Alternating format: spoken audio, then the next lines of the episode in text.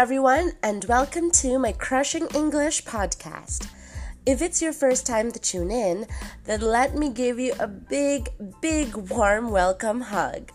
My name is Reese. I'm an English teacher and a lawyer, and just in case you're looking for a way to improve your English, then this show is for you. If you haven't yet, follow and subscribe so you can be updated as soon as possible when I have a new episode. Also, please take 10 seconds of your time to leave a review wherever you're listening from so I know how this podcast is doing. It will also encourage me to make more episodes.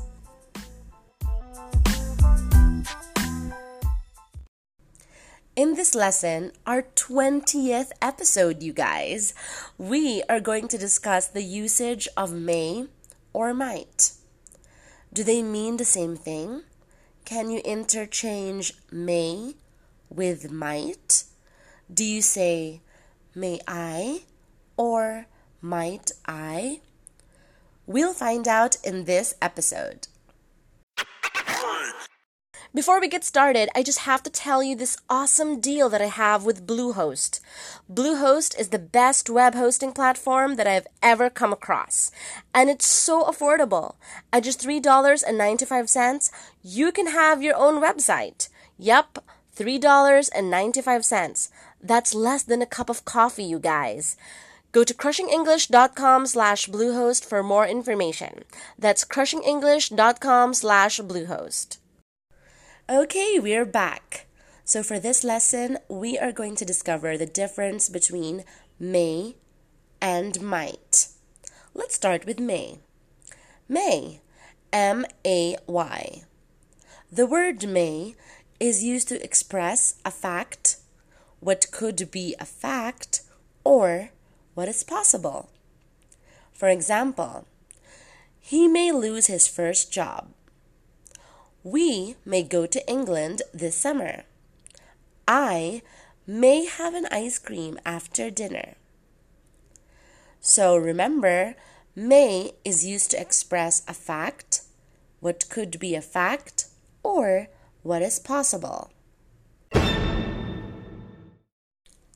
Now, what about might? Might, M I G H T. Might is used to express what is hypothetical, something that may not really be a fact or may be remotely possible.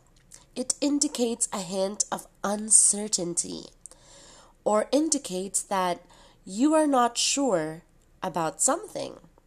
For example, if you don't go to the bus stop now, you might miss the bus. If I had been a better person, I might have more friends. If I win the lottery, I might buy a mansion in Beverly Hills.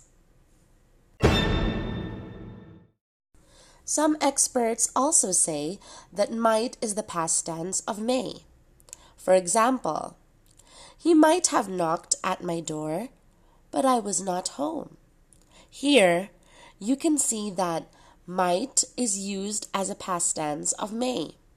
It indicates that this event has already happened. Let's go to another example. She might not have left had you arrived here earlier.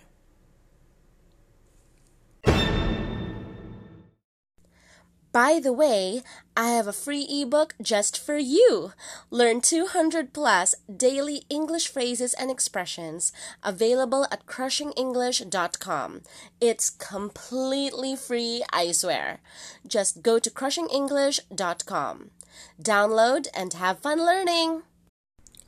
Most of us would be more familiar with using may or might when we are asking for permission or giving permission.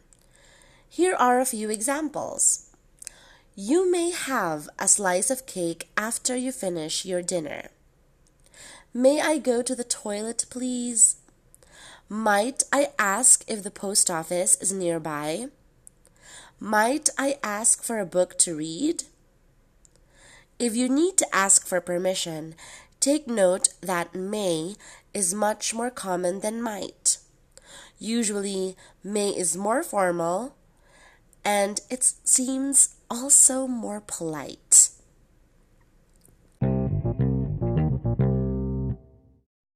Okay, so that wraps up our 20th episode of Crushing English.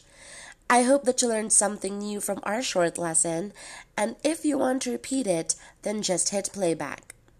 Don't forget to subscribe to my YouTube channel, Crushing English, and share my videos so I can help more people out. I hope I can find time to make more videos. I swear I'll get around to it. Remember, I am rooting for you I support you, and I believe in you.